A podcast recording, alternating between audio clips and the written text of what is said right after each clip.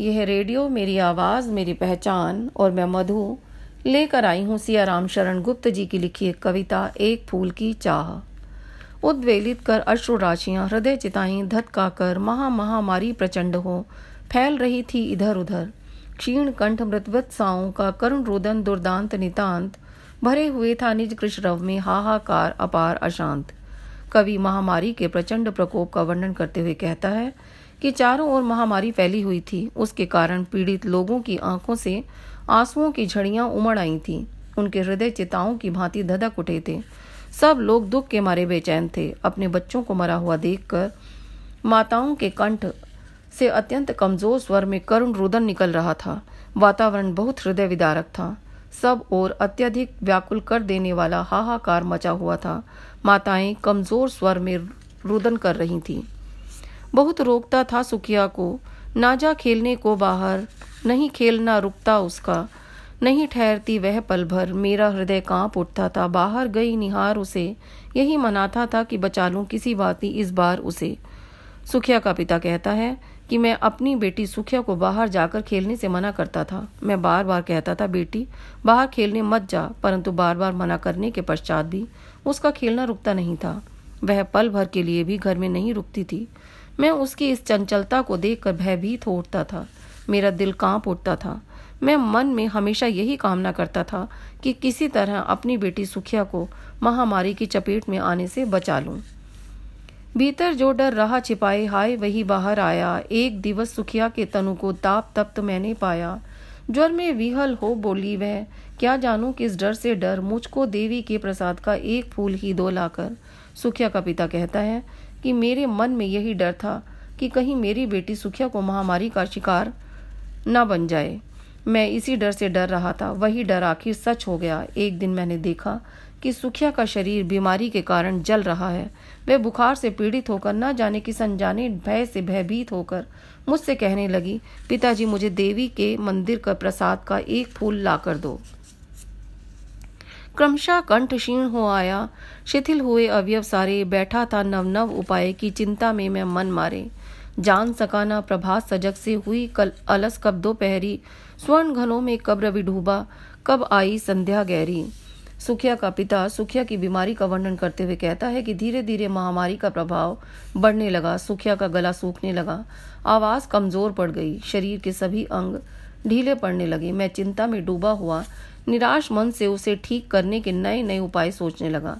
इस चिंता में मैं इतना डूब गया था कि मुझे पता ही नहीं चल सका कि कब प्रातः काल की हलचल समाप्त हुई और कब आलस भरी दोपहर हो गई, कब सूरज सुनहरे बादलों में डूब गया और कब गहरी संध्या हो गई। सभी ओर दिखलाई दी बस अंधकार की ही छाया, छोटी सी बच्ची को ग्रसने कितना बड़ा तिमिर आया। ऊपर विस्तृत महाकाश में जलते से, अंगारे से, झुलसी सी जाती थी आँखें। जगमग जगते तारे से, सुखिया का पिता। सुखिया की बीमारी के कारण हुई निराशा का वर्णन करते हुए कहता है कि सुखिया की बीमारी के कारण मेरे मन में ऐसी घोर निराशा छा गई कि मुझे चारों ओर अंधेरा ही अंधेरा दिखाई देने लगा। मुझे लगा मेरी नन्ही सी बिटिया को निकलने के लिए इतना बड़ा अंधेरा चला आ रहा है। जिस प्रकार खुले आकाश से जलते हुए अंगारों के समान तारे जगमगाते रहते हैं। उसी भांति सुखिया की आँखें ज्वर के कारण जल रही थी, वह बेहद बीमार थी। देख रहा था जो सुस्थिर हो नहीं बैठती थी क्षण भर। हाय, वही चुपचाप पड़ी थी, अटल शांति सी धारण कर सुनना वही चाहता था मैं।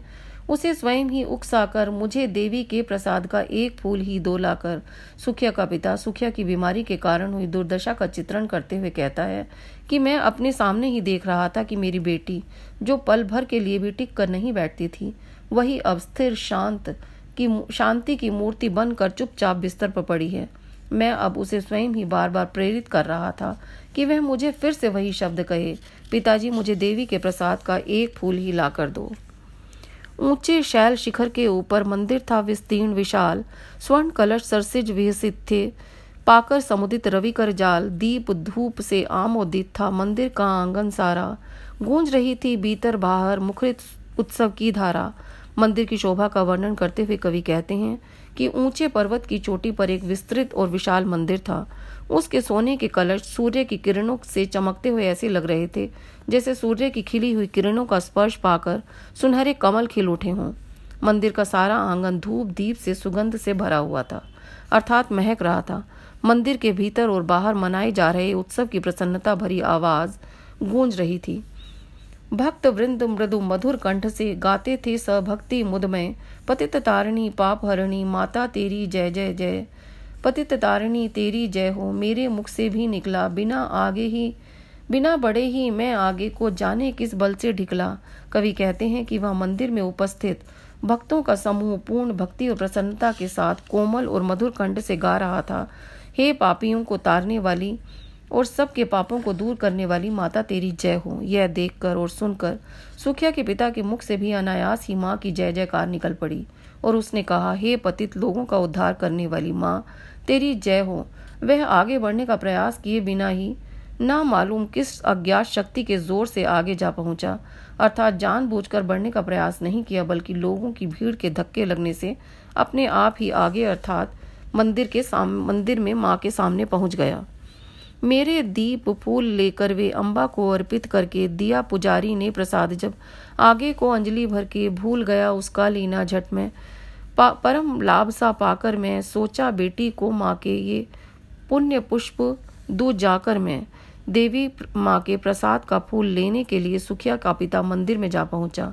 उस समय का वर्णन करते हुए वे कहता है, मैंने दीप और फूल माँ को भेंट चढ़ाए।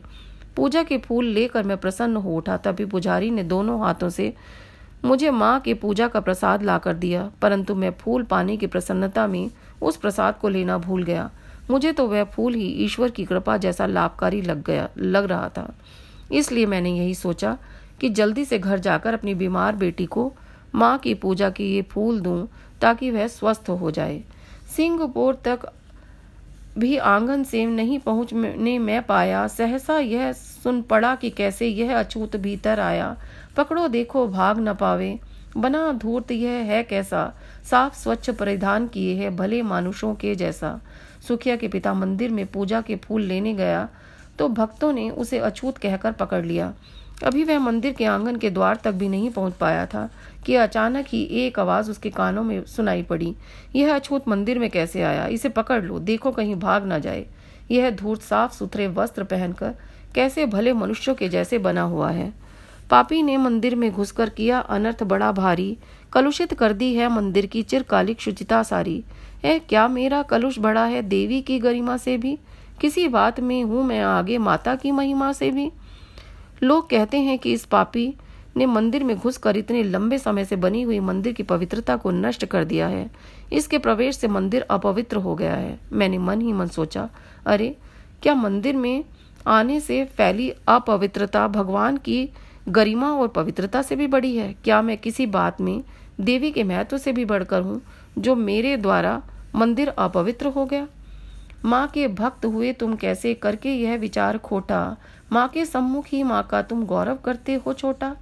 कुछ न सुना भक्तों ने झट से मुझे घेर कर पकड़ लिया, मार मार कर गुस्से मुँह के मुख के घुसे धम से नीचे गिरा दिया। सुखिया का पिता भक्तों से कहता है कि क्या मेरा पाप तुम्हारी देवी की महानता से भी अधिक बढ़कर है? क्या मेरे मैल में तुम्हारी देवी के गौरव को नष्ट करने की शक्ति है? तुम ऐसा तुच्छ विचार करके भी स्वयं को माता का भक्त कैसे कह सकते हो? ऐसा विचार प्रकट करके तो तुम माता के सामने ही माता का गौरव छोटा कर रहे हो। पर उस समय उन देवी के भक्तों ने मेरी एक बात भी नहीं सुनी। उन्होंने मुझे पकड़ लिया, मुक्के और घूसे मार मार कर नीचे गिरा दिया। दंड भोग कर जब मैं छूटा, मेरे हाथों से प्रसाद भी बिखर गया। हा, सबका सब, हाय अभागी बेटी तुझ तक पहुँच कैसे पहुँचे, कैसे पहुँच सके यह अब? न्यायालय ले गए मुझे वे। सात दिवस का दंड विधान मुझको हुआ हुआ था, मुझसे देवी का महान अपमान। सुखिया का पिता कहता है कि मेरे हाथों से पुजारी का सारा का सारा प्रसाद वहीं बिखर गया। मैं अपनी हाहाकार, दुखी मन की, से सोचने लगा कि हाय मेरी अभागी बेटी, अब ऐसी स्थिति में देवी का यह प्रसाद तेरे पास कैसे पहुँचा पाऊँगा? क्योंकि वह तो बिखर कर उन देवी के भक्तों द्वारा कुचला जा चुका है। पिता का हृदय दुखी हुआ और पश्चाताप करने लगा कि हाय बेटी, मैं तुझे अंतिम बार भी गोद में नहीं ले सका, ना ही देवी के प्रसाद का एक फूल तुझे दे सका। कैसा अभागा हूँ जो अपनी संतान की अंतिम इच्छा भी पूरी न कर सका। वे लोग मुझे न्यायालय ले गए। सात दिन का कार्यवास की सजा हुई, क्योंकि मेरे द्वारा देवी का अपमान हुआ था। मैंने किया, स्वीकृत किया, दंड वह शीर झुकाकर चुप ही रहे। उस असीम अभियोग दोष का क्या उत्तर देता, क्या कहे? सात रोज ही रहा जेल में, या कि वहाँ सदियाँ बीती। अविश्रांत बरसा करके भी आँखें तनिक नहीं रहती। सुखिया के पिता ने सिर झुकाकर इस दंड को स्वीकार कर लिया। उस पर जो आरोप लगाया गया था, वह इसका क्या उत्तर देता? वह अपनी रक्षा में क्या कहता? उसे कुछ न सूझा, वह सात दिनों तक जेल में ही रहा। उसके लिए यह सात दिन सैकड़ों वर्षों के समान भारी थे। उसकी आँखों से निरंतर आँसू बह रहे थे। उसकी वेदना कम नहीं हो रही थी। दंड भोग कर जब मैं छूटा पैर न उठते थे घर को। पीछे ठेल रहा था कोई भय जर्जर तन पंजर को। पहले किसी लेने मुझको नहीं दौड़कर आई वह। उलझी हुई खेल में ही हा, अब की दीन दिखाई वह। सुखिया का पिता आप बीती सुनाते हुए कहता है कि जब मैं सात दिनों का कारावास काट कर छूटा तो कदम घर के लिए नहीं उठते थे। मन में अज्ञात आशंका ने घर कर लिया था कि अब छोटी, अब उसकी छोटी सी बेटी जीवित नहीं रही। इसलिए ऐसा लगता था जैसे कोई मेरे भय से जर्जर अस्थि पंजर को पीछे की ओर धकेल रहा है। मेरे पाँव घर की ओर नहीं पड़ रहे थे। पहले मेरी बेटी मुझे देखते ही मुझे लेने के लिए दौड़ी चली आती थी, किंतु आज ऐसा नहीं हुआ। लगता था कि जैसे कि वह किसी खेल में उलझी हुई हो। इसलिए इस बार वह मेरे पास दौड़कर नहीं आई। उसे देखने मरघट को ही गया दौड़ता हुआ वहाँ मेरे परिचित बंधु प्रथम ही फूंक चुके थे उसे जहाँ बुझी पड़ी थी चिता वहाँ पर। छाती धधक उठी मेरी, हाय फूल सी कोमल बच्ची हुई, राख की थी डेरी। सुखिया के पिता को मंदिर में प्रवेश करने के अपराध में सात दिन की जेल की सजा हुई थी, इसी बीच उसकी बेटी चल बसी। अतः जेल से छूटने के बाद वह अपनी बेटी को देखने के लिए शमशान घाट पहुँचा। वह अधीर होकर दौड़ता हुआ वहाँ पहुँचा ताकि उसे अंतिम बार देख ले, परंतु उसके सगे संबंधी उसे पहले ही जला चुके थे। उसकी चिता बिज चुकी बुझ चुकी थी। हाय, उसकी फूल जैसी कोमल बच्ची राख की डेरी बन चुकी थी। उसे देखकर सुखिया के पिता की छाती काँप उठी।